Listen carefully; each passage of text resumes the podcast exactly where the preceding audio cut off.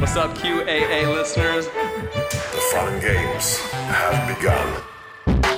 I found a way to connect to the internet. I'm sorry, boy.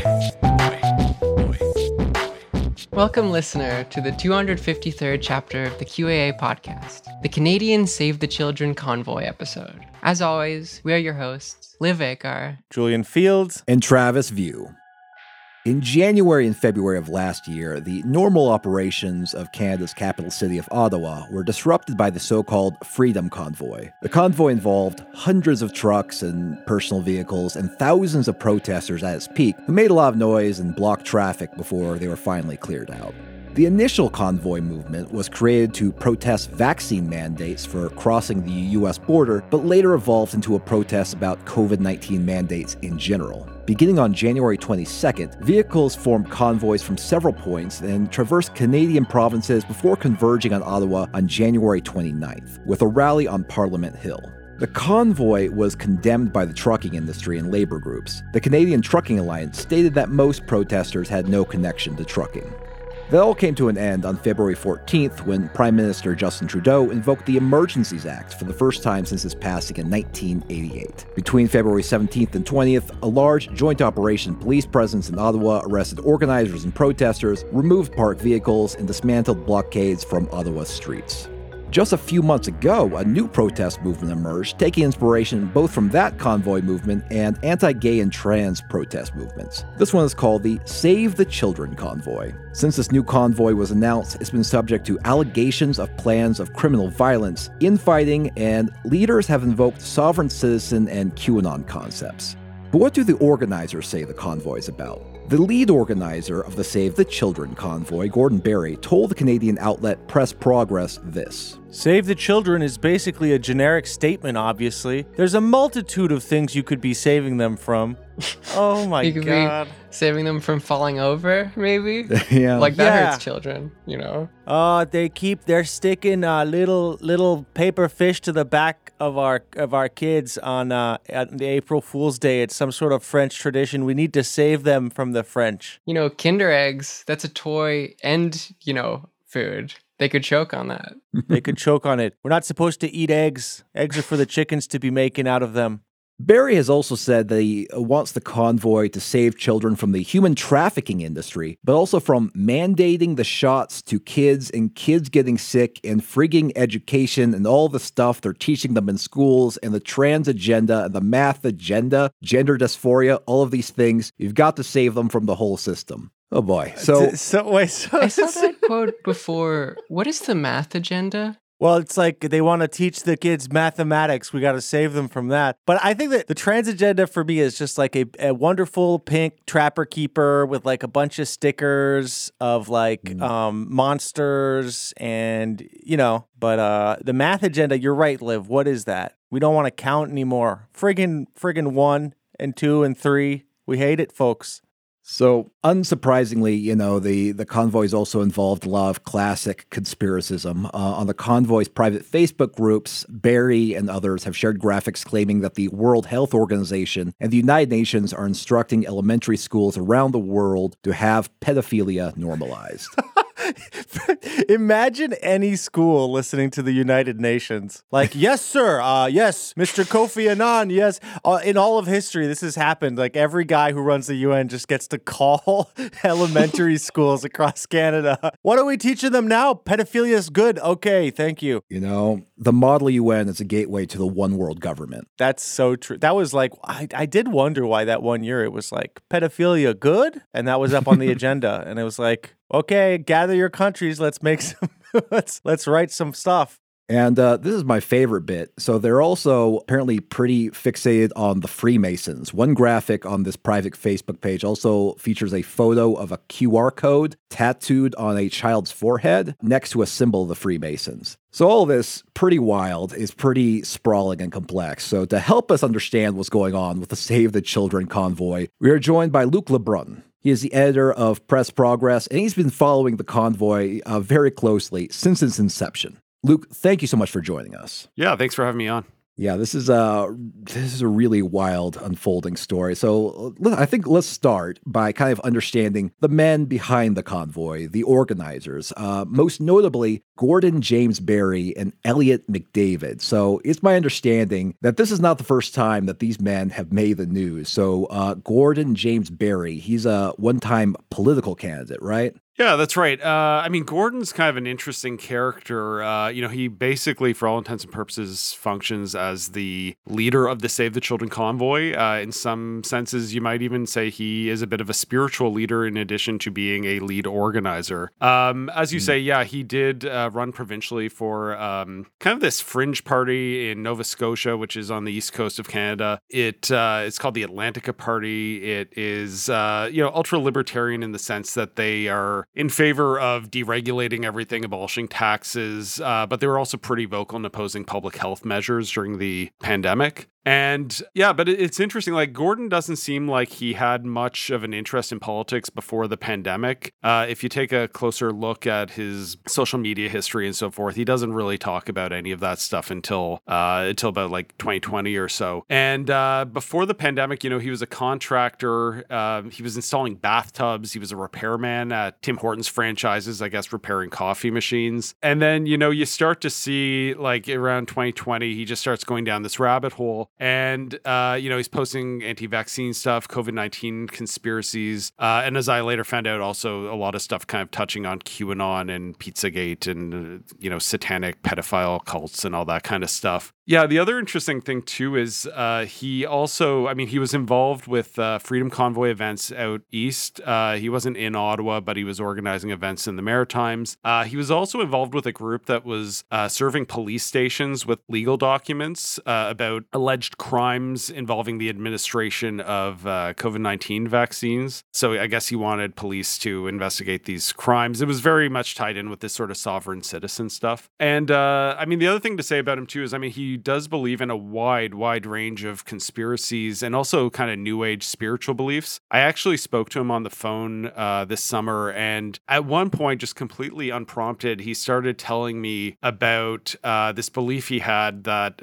so, so I guess there were some floods in Nova Scotia in the summer. He started telling me this uh, whole theory that he had that this was geoengineered by the federal government in Canada oh to God. put out wildfires that were also happening. So, you know, they created one weather event to put out another weather event that I guess he also probably thought they had also geoengineered, you know, but he, he just believes in a whole wide, wide range of, uh, of, of stuff. And, um, it, to, to be honest, I mean, g- given, uh, given some of his wacky beliefs, it is pretty impressive, uh, just from a purely organizational or logistical perspective that he's managed to set up a base camp that, you know, is housing about one hundred fifty or so people. And, you know, they've been able to carry this on now for about three weeks. Yeah, yeah. I mean, it's it is impressive, but as we'll get to, it seems like it was kind of a rocky road to get to that point. The other organizer, another kind of leader uh, involved in this is a man named Elliot McDavid. And Elliot McDavid, he previously made national headlines for harassing a member of parliament. So what was that about? Yeah, that's right. Uh, I mean, so Elliot McDavid, he was one of the original organizers, and he also has been credited with actually coining the name Save the Children Convoy, uh, along with uh, Gordon. But yeah, so basically last year, uh, he kind of uh, went viral for a couple of days because this video came out showing him uh, sort of confronting and aggressively harassing Krista Freeland, who is a member of parliament for the uh, governing Liberal Party and also Canada's deputy prime minister, also uh, I think at the time Canada's finance minister. And this video just shows him uh, chasing Freeland around uh, this this building in Alberta. He's, you know, basically yelling at her and calling her a traitor. And the video kind of ends with Freeland escaping into an elevator with her staffers, who all look kind of shaken up because this is like a pretty big guy. He, uh, you know, is very... Uh, you know, has a big booming voice and that kind of a thing. You know, and at the time, too, it sparked a lot of uh, commentary in the media in Canada uh, just about the dangers of these sort of far-right convoy groups. And, you know, there were people were drawing comparisons to stuff that had happened in the United States as well as the United Kingdom, where you've seen politicians who've actually quite literally been assassinated or been subject to kind of violent attacks by these sort of lone wolf uh, type characters who have been radicalized by, uh, you know, far-right content. Now, Elliot McDavid, he's also active on TikTok, uh, where in there he announced uh, what the Save the Children Convoy is all about. And it's time you stepped over that proverbial line in the sand and, and joined with us. because we're peaceful, man. We don't run around this countryside for, for money. We don't run around the countryside for, for fame and fortune and all that horseshit. We do it because we love every each and every one of you. We love the children. The children are the are the future. Humanity is at stake, guys. If you ever look in history, go back in history and look at what, whenever they came for the children, that's when there was an uprising, a revolution, whatever you want to call it. And the day is coming soon, guys. Very, very, very soon. And uh, we'll let you know that. Okay, two small notes here. It actually looks like the sign was drawn by a child, and also he's not wearing any shoes. Yeah, he's he's standing in front of a sign about the Save the Children, and is is is sloppy. It looks like crayon. It's done spray paint, but someone with not a very steady hand, definitely. And his his little toesies are out. He's got no shoes on, but he's got the the Save the Children shirt, which has tastelessly repurposed the bloody handprint, which is a a symbol of uh, uh you know the, the kind of like native uh, women that have been victimized and, and disappeared, which is obviously horrible. But this is uh, obviously it just, it, he strikes a, a very comedic and, and ridiculous uh, figure here. Yeah, yeah, he's, he's threatening revolution. I, also, like on a historical point, there's like revolutions happen when they come for the children. I don't know. I don't, I don't think that's a, that's a, any historian would agree with that kind of analysis. No, it's when they come for the taxes. It's when uh, it's when one ruling group decides that. Uh, Uh, an external ruling group that is geographically removed is taxing them too much, and they want to be taxing the local uh, working class instead of uh, uh, paying up.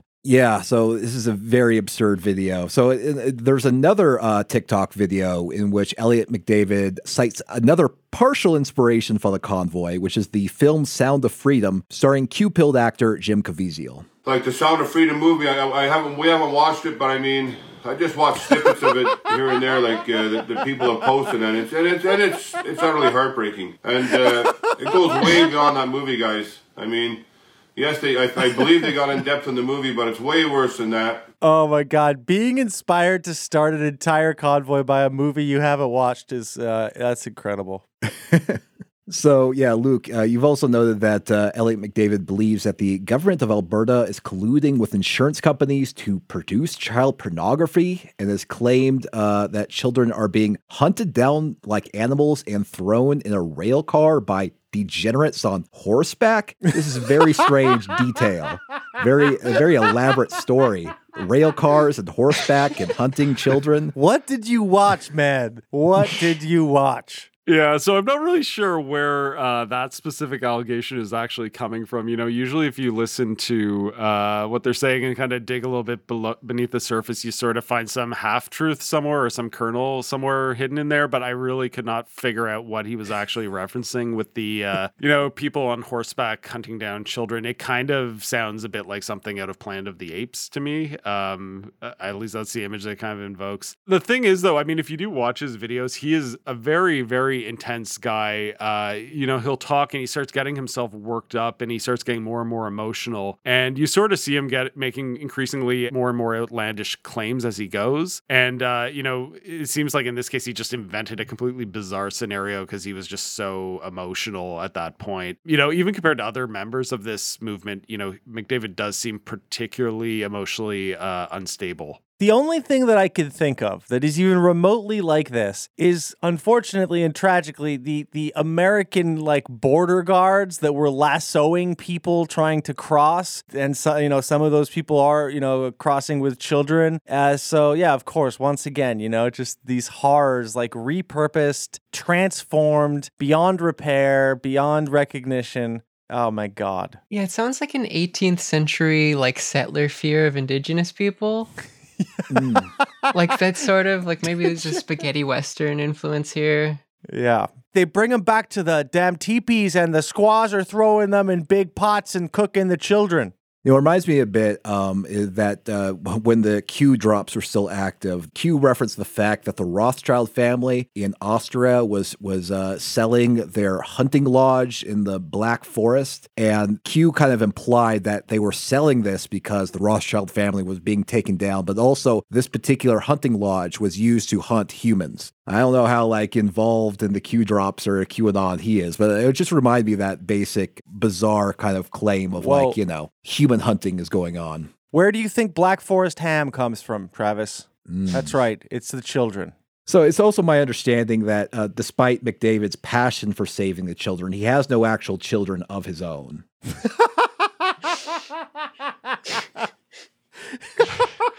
He's the uncle at school meetings yeah. sort of energy. Yeah, he's... Dude, my man went to like some sort of fucked up rodeo, and uh, he was probably on a good amount of P C P, and there were small people being lassoed, and he's like, these fucking degenerates on horseback, man. This is a hallucination. This this man is on like a Fear and Loathing style trip.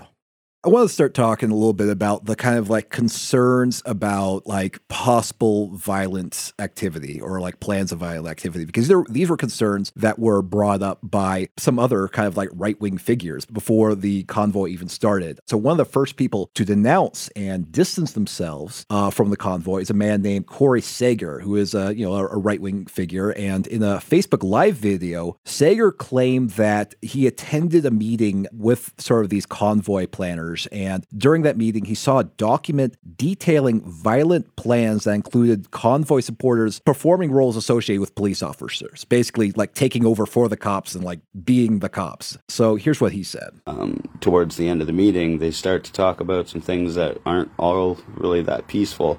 Um, they somehow think that by presenting a document that regular citizens that are playing parts of authority, like the police officers and Um, other people like that, that they're going to accept um, this document as something that overrides the legal system, which is just absolute nonsense. I'm sorry. I, that's no, no, you're not going to be able to do that. That doesn't, people aren't going to, Are, they're not going to fly with that. This is very, very concerning. Uh, of course, publicly, the convoy organizers, they've denied that they have violent plans. But Sager is not the only one who has alleged that this convoy involves like criminal behavior. There's a, a woman named Jody Leisurewood, and she's a real estate broker from Ontario who was involved in the twenty twenty-two Freedom Convoy occupation. And uh, Luke, you write how she told Press Progress that she attended two secret Save the Children Convoy meetings this previous summer, and she claimed that the meetings involved this multi-phase plan that includes like forcing the police to surrender,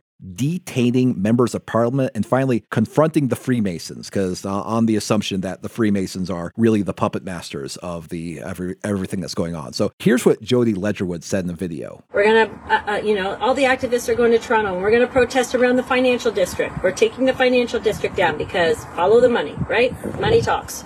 Fantastic. Sounds great. When the police come in and surround us, much like they did in Ottawa, uh, twenty twenty-two, then they're going to have a second slew of protesters and activists come in and surround the police. And police mandates are typically when you are overtaken like that, you're supposed to stand down. When that second group comes into into um, Toronto, then there was a phase two that was going to activate in Ottawa. And their special skills were going to go to Ottawa and surround eight buildings in Ottawa, and also surround the tunnel entrances into those buildings.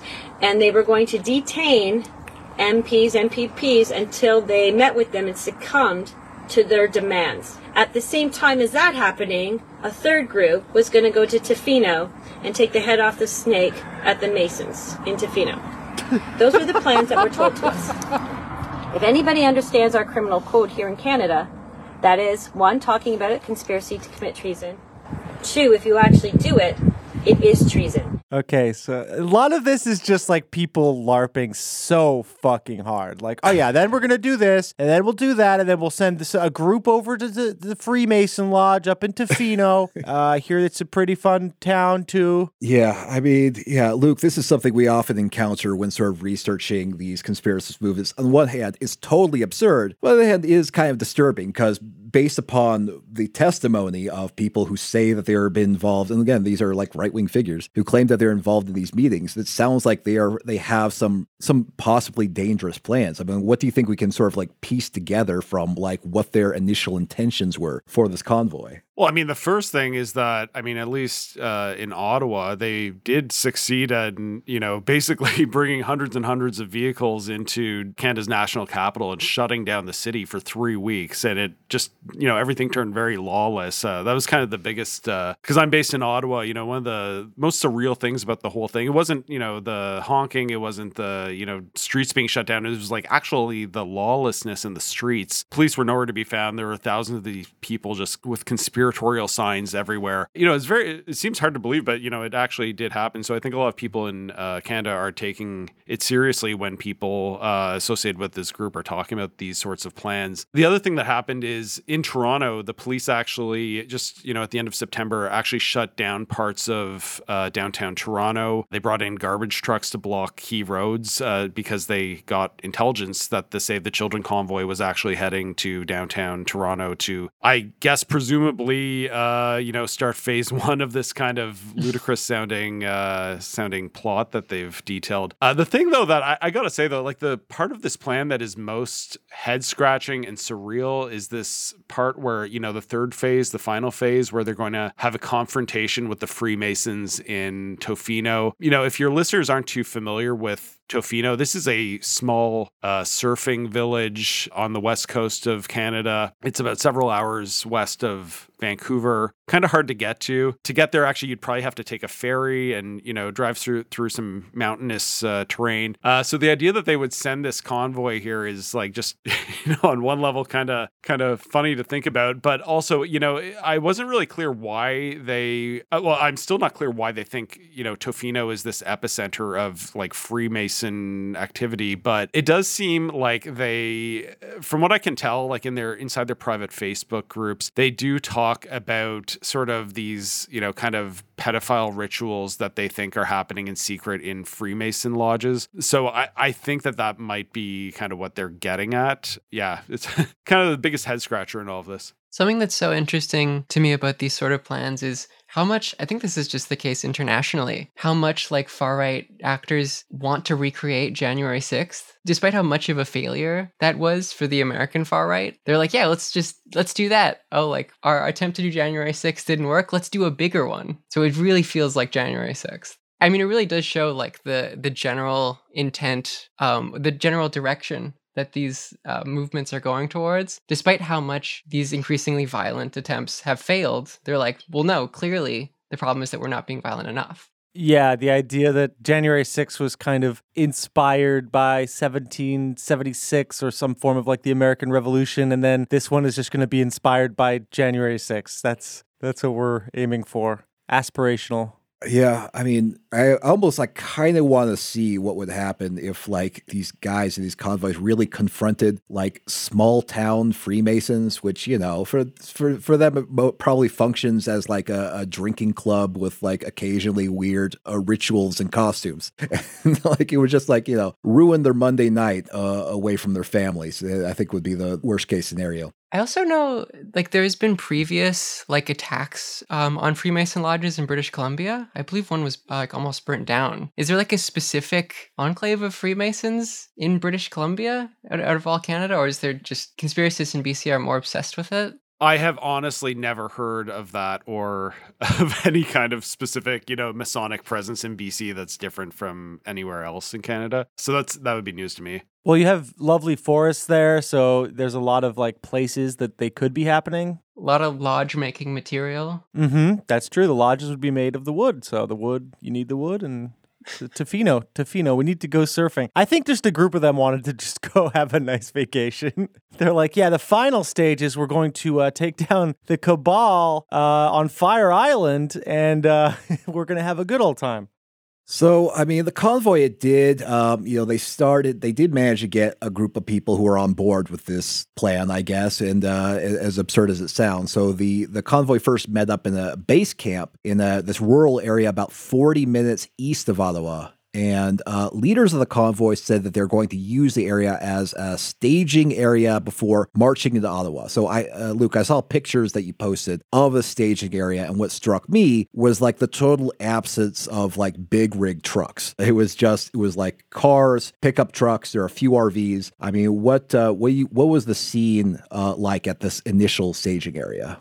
Yeah, it's actually kind of interesting. I drove uh, drove out there uh, early on, and originally there were about like thirty vehicles or something. And then within a week, it had kind of ballooned to like over one hundred ten vehicles. And like you said, too, I mean, there are, it's mainly cars, a lot of pickup trucks, a few R Vs. There are some, uh, there's kind of like these school buses that have this uh, like psychedelic Burning Man aesthetic to it, where they've painted it and kind of put some wacky, uh, wacky things on it. You know, and a lot of the people are just sort of sleeping in their vehicles, or, you know, in some cases they've actually set up tents and that kind of a thing. Uh, but the actual base camp itself is kind of interesting because they've like, it's almost turning into a little miniature village or something like that, where, the, you know, they have like one of these mobile office trailers like you might see at a construction site. And this thing is just loaded up with all of their food and their supplies and that kind of a thing. Then they have these almost like party tents, like a network of little party tents that are, uh, you know, they have like their dining area and their cooking area. And ju- just the amount of logistics logistical effort that goes into setting up something like this is actually kind of, uh, you know, kind of surprising and in some ways impressive, I guess, to see. I don't really see too many left-wing protests in Canada that have the same sort of, uh, you know, going to the same level of logistical sophistication, I guess you could say. But I mean, the other thing too is like we saw this during the original Freedom Convoy also. There were several base camps that were set up in the rural area just outside of Ottawa that were kind of providing, they were kind of being used as staging areas and also providing logistical support for the stuff that was happening in downtown Ottawa. And a lot of the media reporting didn't focus on that. Like it focused on the stuff that was happening right in front of uh, the Parliament buildings, which is, you know, Canada's Congress, I guess, would be the best uh, analogy. But yeah, you had all these base camps that were kind of uh, where they they had their supplies and they were sending stuff downtown to kind of refuel and and support uh, stuff that was going on downtown. Uh, one of the most like striking images, I mean, during the convoy in Ottawa was they actually took over our local baseball stadium. So Ottawa used to be the home of a triple A farm team for the Montreal Expos, a Major League Baseball team that went defunct about twenty, thirty years ago. And uh, it's a stadium. It's got about capacity for ten thousand people. The, these people basically took over the entire stadium, built this camp that almost looked like a fort in the parking lot. They had all these wooden crates and sort of uh, skids or whatever you call them that they had used to kind of build this wall around the perimeter. And the inside, it was much like the base camp that we're seeing uh, near Castleman, Ontario, you know, had like kind of this network of tents and semi-permanent structures. They had like hundreds of gas canisters that were being used to, uh, they would like load them onto pickup trucks and then sort of ferry them downtown to re- fuel the the trucks. So, you know, it, it is one of the defining features of this convoy movement in Canada. I don't know that there is something similar in the U S that I've seen or even internationally, but it is a very defining feature uh, in Canada. So yeah, basically they set up these these base camps and then they try to attract people to the base camps themselves. Uh, you know, in the evenings, they're hosting these like kind of open mic nights. They're having like concerts and things like that. And then they live stream their videos and tell people to come down because this is where the party's happening. Uh, it, it really is very uh, a very strange and surreal part of these uh, convoy protests. Yeah, it's some some mutated form of Burning Man meets just the will to have any kind of political volition. You know, I mean, getting together, driving across the country and feeling like you're a part of something instead of separate. There is definitely that element that I can see as a kind of uh, as a kind of positive, at least uh, you know, a satisfying element of it for for some of these people who feel disaffected. Yeah, you know, yeah, Liv, you mentioned how like, you know, that January sixth was a total failure, but I think that for like people who otherwise feel like totally disaffected and like they what they want is just cause disruption, you know, and that feels good that you disrupted the people who are in charge. The fact that they all got arrested and like it fell apart and then Joe Biden was president anyway, kind of beside the point. The point is that they very temporarily did cause an inconvenience to people in power. And I feel like the convoy movement was in the same way. All right, didn't really accomplish anything. They didn't get any concessions, but for, for a few weeks there, they did, they were a thorn in the side of people in power, even if the end result is meaningless. I feel like that's, that's just like a win. Just, just being, just feeling like you're being irritating to people you don't like is the same as feeling like you're powerful. At least it's preferable to how they feel generally. So I think this is how they, they generally approach these things. Right. The real coup is the friends we made along the way. Exactly. And I guess in a certain sense, it is effective if it continues to inspire these sort of things, regardless of how bumbling they are. Yeah, there's there's an idea of like, yeah, it didn't work that time, but next time it will. I mean, the fact that they even managed to be that disruptive and cause like such a big kind of backlash to their actions, for them, I think tells them that they're onto something. I think, too, for a lot of them, if you actually ask them, they will say that they derive like a sense of community out of this. In many cases, these are kind of like uh, I R L in real life meetups for, you know, people who are meeting in private Facebook groups or, you know, people who are meeting online. And so this is sort of like the physical manifestation of an online community in many ways. While the participants were gathering uh, in the staging area, there were some immediate clashes and infighting. There were some in the group accusing others in the group of being infiltrators. Someone from the convoy posted a video of one of the chaotic scenes from this time. He beat our protesters. He put our truckers in jail. Save the country. We need to save the country. And make democracy happen. Right. Our government is entangled with the World Economic Forum, and we can't let that happen. Trudeau for treason, stand for thee. Trudeau for treason. There's infiltrators behind us. There's infiltrators behind us. Trudeau for treason. So again, another man in sandals, toesies out. Yeah, lots of toes. Both about the both about Trudeau and the infiltrators in his midst. He's fighting a two-front war. Immediately. I think we need to bring back uh, John Dunsworth, uh, R I P, fantastic man, uh, and just get a good Mister Leahy just kind of plowing his way through this crowd drunkenly and falling into like a children's swimming pool or something. You know, uh, this chaos has actually not reached a paroxysm. They ne- they need to amp it up a little bit. Turn it to eleven there. So this infighting also led to like a physical confrontation. There's a there's a video that captured a moment where two convoy members physically attacked a vehicle belonging to another convoy member. A man can be seen uh, getting thrown from the hood of a moving vehicle as he repeatedly punches the windshield. Like, it was a really weird, nasty. So why exactly did the convoy seem to like start to break apart before they even like reached their destination? Well, infighting is a uh, defining feature as well of this uh, convoy movement. I mean, they, they've had multiple, multiple downs uh, three weeks. I mean, I think they had another one just uh, a few days ago, too. You know, with the, the incident with the person getting thrown from the car, I mean, that was all started uh, where you had one. So basically, the, the, the leaders of the base camp decided that they're going to have a live stream video where they were going to announce that this base camp is now open and welcoming everyone to come in. But one faction of the convoy was left out and they felt jealous about this. So they tried to interrupt the live stream, which led to, you know, basically the, the scene that we just listened to and, you know, people arguing. Uh, next thing you know, they're punching a car and a guy's getting thrown off of a car as it's driving out of the parking lot. You know, but the, I guess the important thing to understand is that this movement is also very much driven by influencers and live streamers. And many of these people are trying to build audiences and they're trying to crowdfund money for for themselves. So I think that is one of the reasons why you see, you know, there's an attention economy at play here where, you know, there's a finite number of eyeballs and a finite amount of crowdfunding money to go around for these people. And so uh, they do tend to get very jealous if one person is getting more attention than them, or if, you know, one group of uh, of convoy leaders are presenting themselves as the, you know, lead spokespersons and leaving other people out of it. So we've seen that, you know, just repeatedly over and over again uh, throughout. I mean, not just in the last three weeks, but, you know, going back a year or two. So last week, you know, one of the TikTokers with the uh, Save the Children Convoy, he actually got kicked out of the base camp because he did a media interview uh, where he was sort of presenting himself as one of the spokespersons for the group. And this led to, uh, you know, this led to a lot of, uh,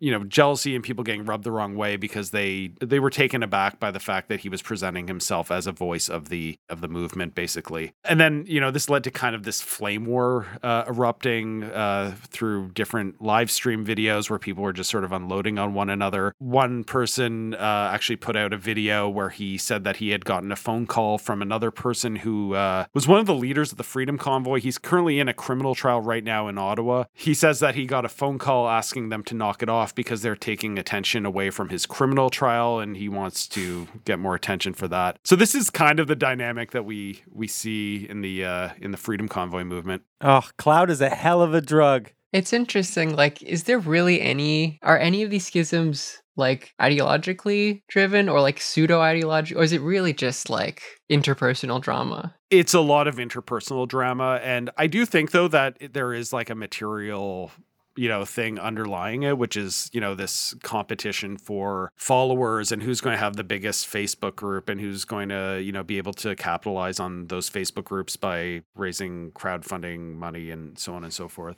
Right. But no one arguing about like how to save the children, where it's like, no, you're saving the children the wrong way. No, they can't even decide what they're saving them from. Right. Like ideology, they don't even agree on material reality. These people's brains are like different blurry JPEGs, like sewn together. You know, there's, there's oh my God, ideology. What is this, the nineteen fifties live? You expect people to actually argue about something tangible? They're going to have a Truckers International? That That is genuinely sad. I, I, do, I, do, I do wish we could at least be describing some kind of coherent ideological fight. Instead, it's just pieces of gum stuck together, rolling around on the floor. Yeah, kind of like interpersonal market competition. Yeah. There's certain funding going here. I want the funding. No, I want it. Yes, yes. I mean, yeah, I think I think uh, the, the revolution will be led by whoever gets the most likes, unfortunately.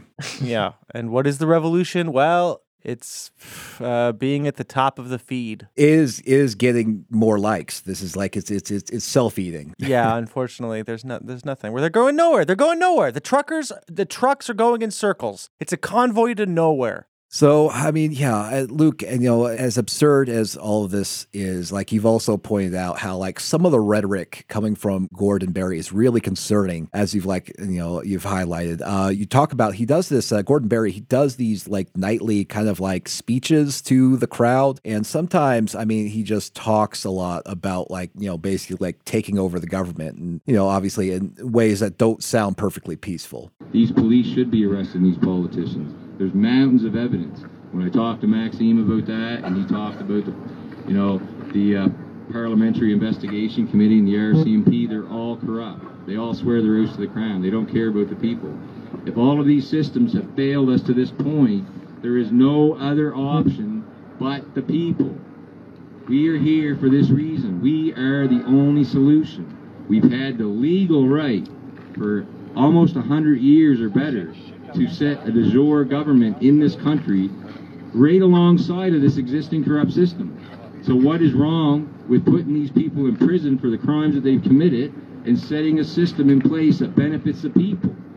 For the people. There's nothing wrong with that, and nobody will convince me otherwise. So there, I mean, he's he's kind of like touching on the kind of the strange sovereign citizen kind of concepts that you like you mentioned. So what the what role does that play in their kind of like their beliefs and their ideology? It is pretty a pretty significant thing that keeps coming up time and time again. Uh, you know, he referenced in that clip uh, the idea of a de jure government, which is basically the idea that he wants to return to, uh, you know, a sort of natural or organic sort of system of governance that is rooted in these, I don't know, like kind of natural social order or like something that he thinks is natural law, that kind of a thing. You know, and he's got lots of theories that basically amount to him thinking that he's got a loophole that takes him out of the legal system and why he thinks that laws don't actually apply to him personally. Uh, he talks a lot about uh, birth certificates. He calls it the birth certificate fraud. You know, there's times where he uh, starts talking about, he's basically advocating that people don't register their babies with the government because if they do that, then, you know, they will be subject to the laws of the state. And, uh, you know, but if you don't, if you don't get a birth certificate for your newborn, then uh, they can, you know, they can be free men or women or babies. or whatever, free babies. and uh, so, so I mean, this is just a thing that you, uh, it, it permeates like everything that they say. The, the thing that's really fascinating to me, though, from listening to Gordon specifically, but all of them, uh, you know, in different ways, is just the way that you sort of see different discourses kind of overlapping with one another. And it just kind of, it's, it's sort of, get, you get the sense that they've just been consuming so much content online and it's all kind of just bouncing around their heads and then kind of comes out in this sort of, you know, in this really strange kind of stream of consciousness. So you also see Gordon uh, sort of, he talks a lot about sort of new age spirituality. You see him frequently bringing up uh, kind of this idea of like energy and wanting to kind of focus their minds on things so that they can sort of manifest this new reality. And it's really interesting to me, the overlap between the New Age stuff and the sovereign citizen stuff, in the sense that they're both kind of like, you know, fantasizing about just being, you know, sort of this escapist fantasy of wanting to, you know, just sort of manifest a reality that is completely uh, divorced from all the constraints of, you know, of the, of the reality that we, the rest of us live in. I mean, yeah, that, that reminds me a lot of like the QAnon claims, where they often think that this massive political upheaval will be paired with a spiritual revolution. There's going to be a great awakening, and there's also going to be a storm of mass arrest that sweeps away all the bad guys. So it seems those those two concepts are often intertwined in, like, you know, political activist conspiracists. But what about saving the children? Like, I still haven't heard anything coherent about that.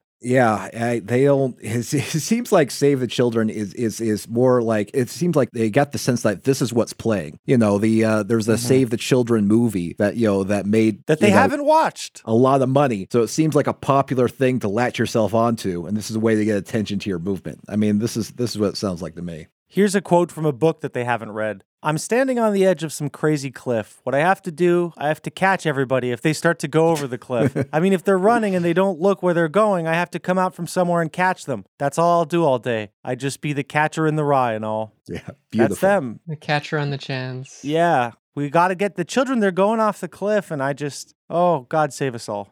Yeah, you've also discussed how members of this convoy have invoked QAnon theories. At one point during these speeches that Gordon Berry gives in the evenings, uh, he referenced the QAnon claim that there are these white hats who are secretly battling the one world government agenda behind the scenes. And he seems to like entertain the idea, but he also encouraged his followers to consider what they would do if it isn't true.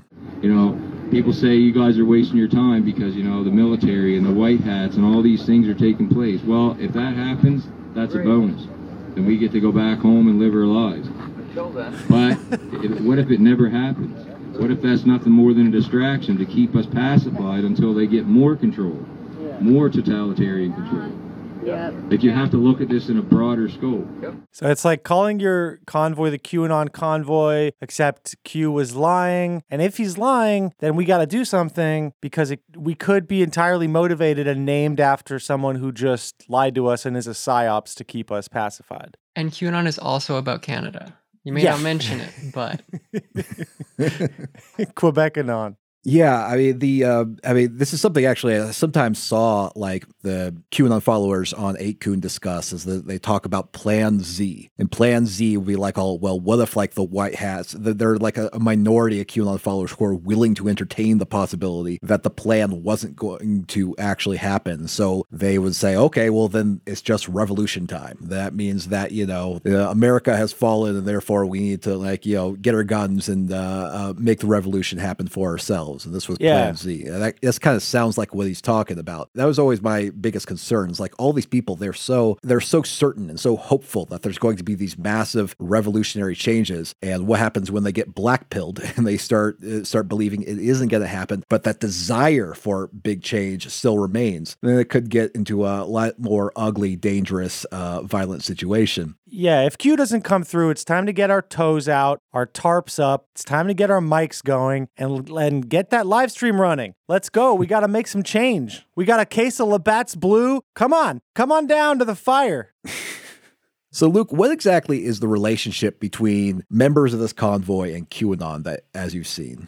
Yeah, I mean, at first, I sort of would, you know, here or there see people kind of referencing QAnon slogans or things that sort of sounded like something kind of vaguely QAnon adjacent. Uh, I didn't really think too much about it, but, you know, I just increasingly kept seeing more and more Uh, sort of signs of, you know, things that sort of seem to reference that these people were at least, at the very least, very familiar with QAnon. So, you know, I mean, obviously the Save the Children name itself uh, is a, you know, QAnon slogan. It was used as a hashtag for a while. But, you know, and then you would also see people would post in the Facebook group stuff that would reference the where we go one, we go all slogan. You know, still not too, you know, it could doesn't necessarily mean that they were like really deep into the QAnon stuff. But, you know, then you started to see Like I saw a truck show up that had a giant where we go one, we go all sign right on the back of it. Yeah. And then I noticed that Gordon Berry gave a speech one night where he was referencing the white hats, as you mentioned. And that's when I started to notice that, you know, they do seem to be a lot deeper into this mythology than I had originally thought. So I actually started digging into Gordon's uh, social media history, and I found multiple posts where he's, you know, very clearly referencing QAnon stuff. I mean, there's memes claiming J F K Junior was murdered by Hillary Clinton, and it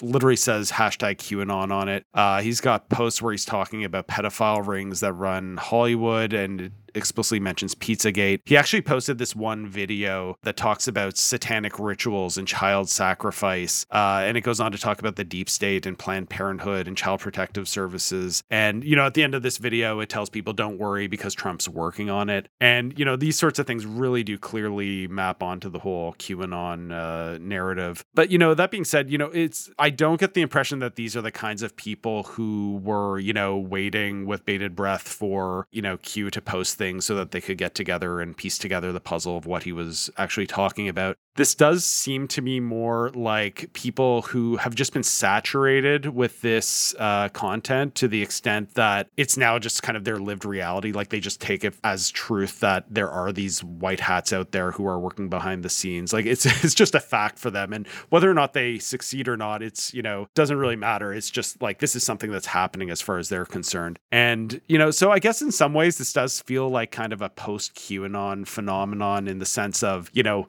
we're, we're a couple of years after, uh, you know, a lot of social media platforms cracking down on the, you know, explicit QAnon content, and, uh, you know, Q's no longer, you know, sharing his um, Q drops, but you do have all these people who have been consuming this content for a couple of years now, at least, uh, who are now living with the after effects where they have, you know, this has basically shaped their reality, and now they're just taking it as a given that this is, uh, you know, this is, these are the circumstances in which they exist. It, it does strike me that, you know, if there is a kind of ideological difference, it's really just about like, how do we organize ourselves to feel community? Should it be Romana Didulo? Uh, sh- you know, should we be in R Vs? Should we be in cars? Should we have a base camp? Should we stop in this town? Should we head to the East Coast? You know, that that that's that's just about as much as as much thinking as you can get, because as soon as they try to kind of coherently organize, there's like these this infighting. People are turning on it. People are making videos against it because there's a lot of uh, content production at the core of this. And content is going to kind of diversify ju- just to cover different aspects of the market and explore if there's, you know, uh, a viewership for whatever idea. Is there a viewership for the Ronin who went on his own? Is there a viewership for the man who betrayed, the, you know, this particular movement? So, you know, I mean, I'm sure we'll cover it in the, in the future, but, you know, Saskatoon, you know, has been kind of asking the government to take care of Romana Didulo now that she stopped there. And I'm sure with any of these comments, Convoys, it's like wherever they stop,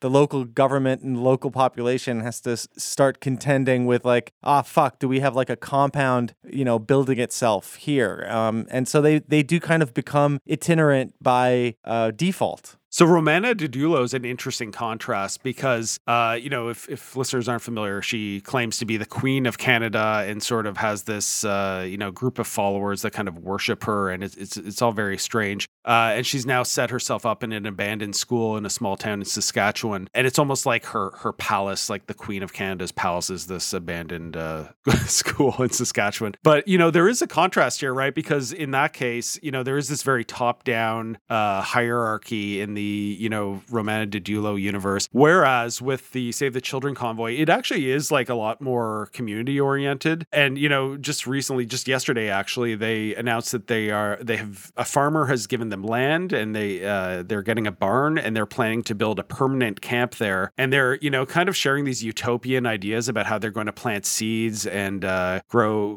grow, grow food there. And it, it really does kind of have the vibe of like a, like a nineteen sixties hippie commune or something like that. And you can sort of see this, you know, there is like really this, like you said, like a community oriented uh, direction that they're heading in versus Romana Didulo, who, you know, is demanding everybody kind of wor- worship her. I'd like to apologize to Canadians for confusing Saskatoon, Saskatchewan, and uh, Richmond, Saskatchewan, which is where uh, Romana is, is currently trying to set up this little uh, um, utopic community. Yeah, so it almost seems like they're trying to use that like organizational power that's been kind of building up from convoy stuff to create some weird like dual power system. Like you create your own government. I, I guess that relates to like the not having your kid tracked in like the Canadian birth system. Like we'll we'll give you a, a real birth certificate from the real Canadian government. From um, the how, Queen how of Canada. Absurd that is, obviously. It seems absurd, yeah. But who knows the scale that they'll be able to draw from this. Although I, I guess the, the threat with creating some actual community will always be that they'll just tear each other apart. And they're posting these memes, like you we mentioned at the top, you know, of like a child with a Q R code on their forehead, which is not happening. And I mean, that's, I guess it's like, again, you're fighting a phantom of like what you imagine, uh, you know, a, a birth certificate or being registered in some way by the government as part of the population. They want it so badly to be something as kind of clear and aesthetic as a Q R code on a child's forehead, but they they have nothing. It's like, I'm sorry, but like the average person, if you ask them to find their birth certificate, they probably don't have it. You know, it's uh, it's purely off in some computer or in some, you know, drawer of like some government building. Everything is completely intangible. And um, and so you can keep kind of, you know, fighting windmills. So the latest development in this saga involves the Save the Children members getting kind of close to power. So as you write, so members of the convoy say that they were invited into the House of Commons as V I P guests before suddenly being kicked out. So what the, what exactly happened there? Yeah, so uh, I guess about a dozen members of the base camp uh, went down to the House of Commons uh, last week. And actually, to to go before that, they staged a protest at a local uh, media outlet where they were, you know, railing against fake news and whatnot. And a um, a conservative M P, uh, which is the opposition party federally in Canada, uh, decided to show up. He took photos with them and sort of, you know, expressed his support for the uh, aims of the convoy and I guess, you know, their opposition to the media. And Uh, I guess at this, when he showed up there, he invited them to come down to uh, Parliament Hill, go into the House of Commons, and they could see how, you know, democracy is practiced in person. So about a dozen of them took him up on that offer, and uh, they actually got into the House of Commons, and they were being kind of led uh, down the halls. They started posting videos, sort of showing themselves uh, hanging out and wandering the halls of uh, of Parliament Hill. And uh, I actually saw this, and I called up. Uh, th- they were saying on the the live streams that they They had been invited in by a specific conservative M P by the name of Arnold Viersen. He's a very, very socially conservative right-wing guy from Alberta. So I called up his office and I asked them about it. Uh, they told me that they were going to look into it. And then next thing I know, uh, they're all angry because they've been kicked out of the House of Commons. In subsequent videos that they posted online, they basically they've said that they have tried to get into the House of Commons a couple of times now, but they are now on some kind of a blacklist. It is pretty concerning, though, because, you know, it does show that, I mean, in this case, I don't really know if the uh, conservative M P, uh, you know, if he actually shares the aims of the Save the Children convoy or if he just sort of saw them as maybe natural allies and didn't really realize just how, you know, weird some of their beliefs are. But, you know, it is pretty concerning to see that they are, like you said, getting this close to power. Well, could you actually elaborate a little bit more on like Pierre Poilievre, who I, I believe is the current like head of the Conservative Party, right? And I mean, he is a kind of radical figure with some pretty wild beliefs himself. So, you know, how would you kind of connect the dots between something like this, this kind of like dysfunctional grassroots uh, movement, the remnants of, a, of an earlier, much more disruptive convoy, and the politics and beliefs of Pierre Poilievre himself, who's going to be a candidate uh, for prime minister? Yeah, that's a good question. So uh, Pierre Poilievre, he is a creature of the, you know, kind of the conservative movement. He's the kind of guy who, uh, you know, he's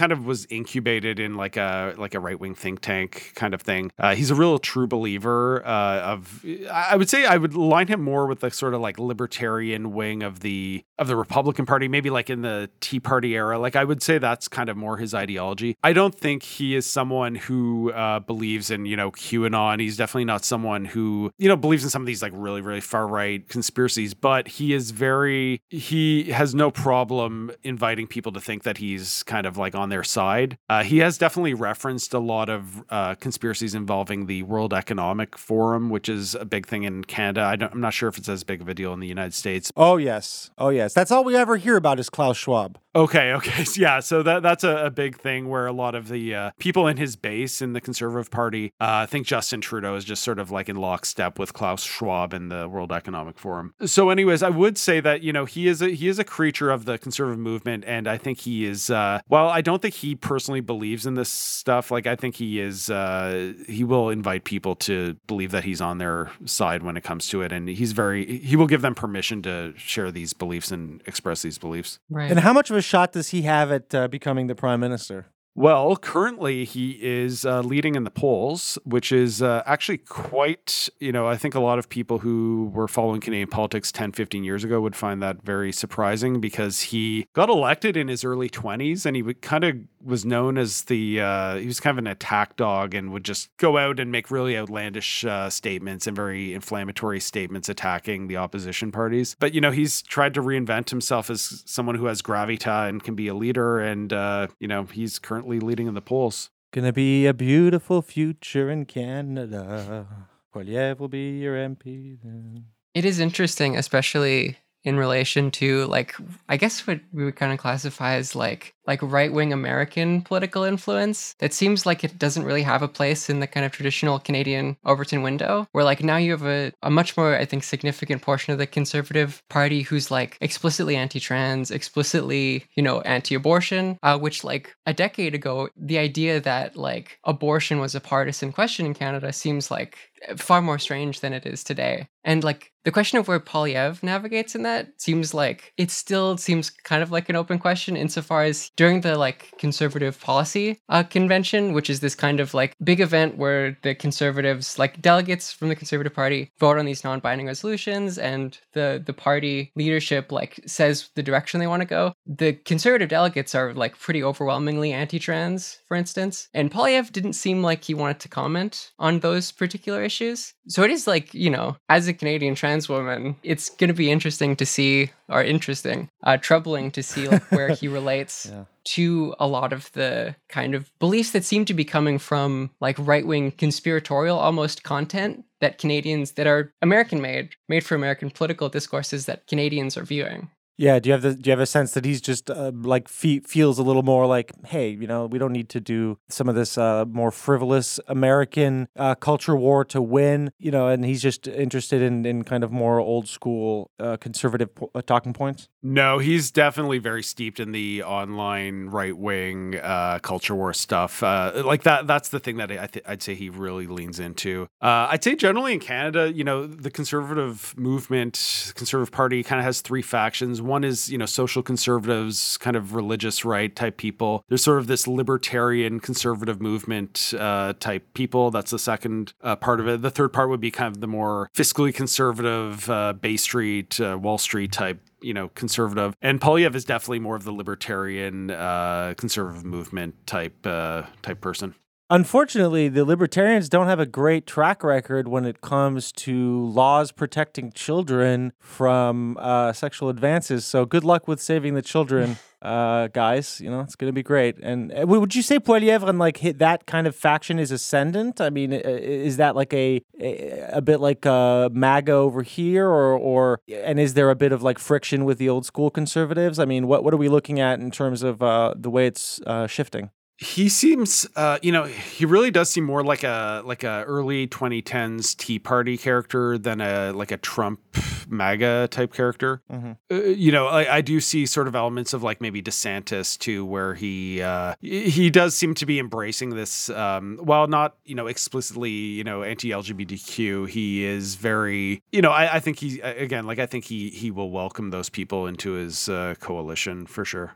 So, I mean, as far as the, the future of this Save the Children convoy, um, I, I assume they still have plans to try to make it to the, the streets of Ottawa. But I, you know, I checked the uh, the weather report, and uh, it's getting colder and rainier in that area. Uh, so yeah, I feel like the window for uh, you know comfortably you know organizing a protest movement is closing. So do you, do you think are they are they still you know planning to make it there in the next couple weeks or months here? Well, they say that they're in it for the long haul and will never leave. You know, you would one would think that the weather would become a factor at some point, but I mean, they have demonstrated uh, great resiliency in the Canadian winters by, you know, spending three weeks camping out in, you know, in Ottawa back in January and February of twenty twenty-two. So, uh, you know, they have demonstrated the ability to survive in winter conditions. Uh, so I don't think that will be uh, a problem for them. If they do, if they do, uh, see this whole thing fall apart, it will probably be due to infighting uh, more than anything else.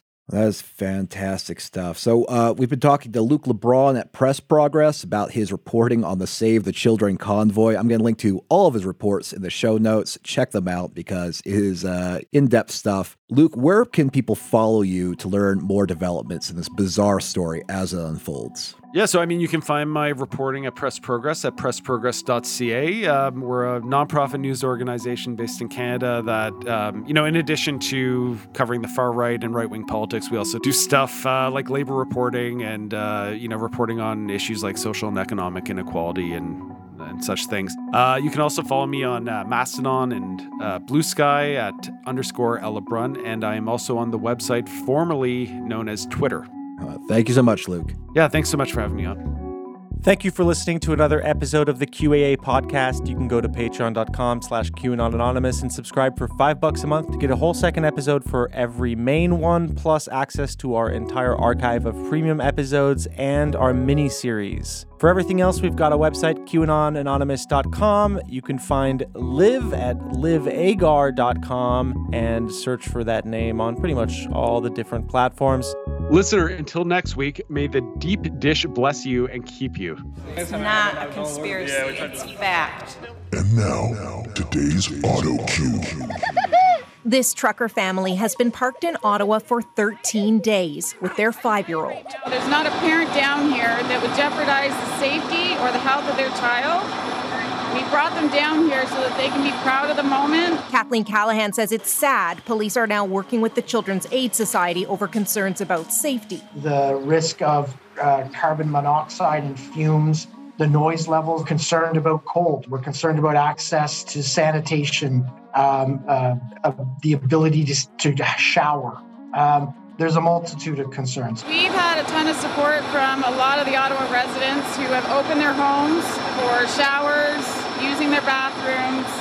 So, you know, it's not like we're locked in these trucks. I think it's disgusting that they would take the chance of traumatizing the children with C A S. There was no media availability with police Wednesday, and the Children's Aid Society declined multiple interview requests. In a joint statement, the organization said police would report any potential dangers they observe to the C A S, and that there have been ongoing reports around welfare concerns. But the C A S wouldn't respond to a number of questions by deadline, including how many calls they've received, what type of concerns they're looking at, and whether they'd consider removing any children from here. We've seen no indication of anything unsafe at all. I mean, the only things we've seen that say it's unsafe are reports from legacy media. These cabins are designed to be slept in while vehicles are running. So, I mean, at this point, it seems like they're trying to pull straws and anything they can to try and add scare tactics. Parents Global News spoke to say they want to teach their children about protests and call for change. She has no idea what a birthday party is, family gathering. If she has a doctor's appointment, we can't even go in as a family. But this family says if police were to move in in some kind of raid, they would leave immediately for the sake of their daughter's safety.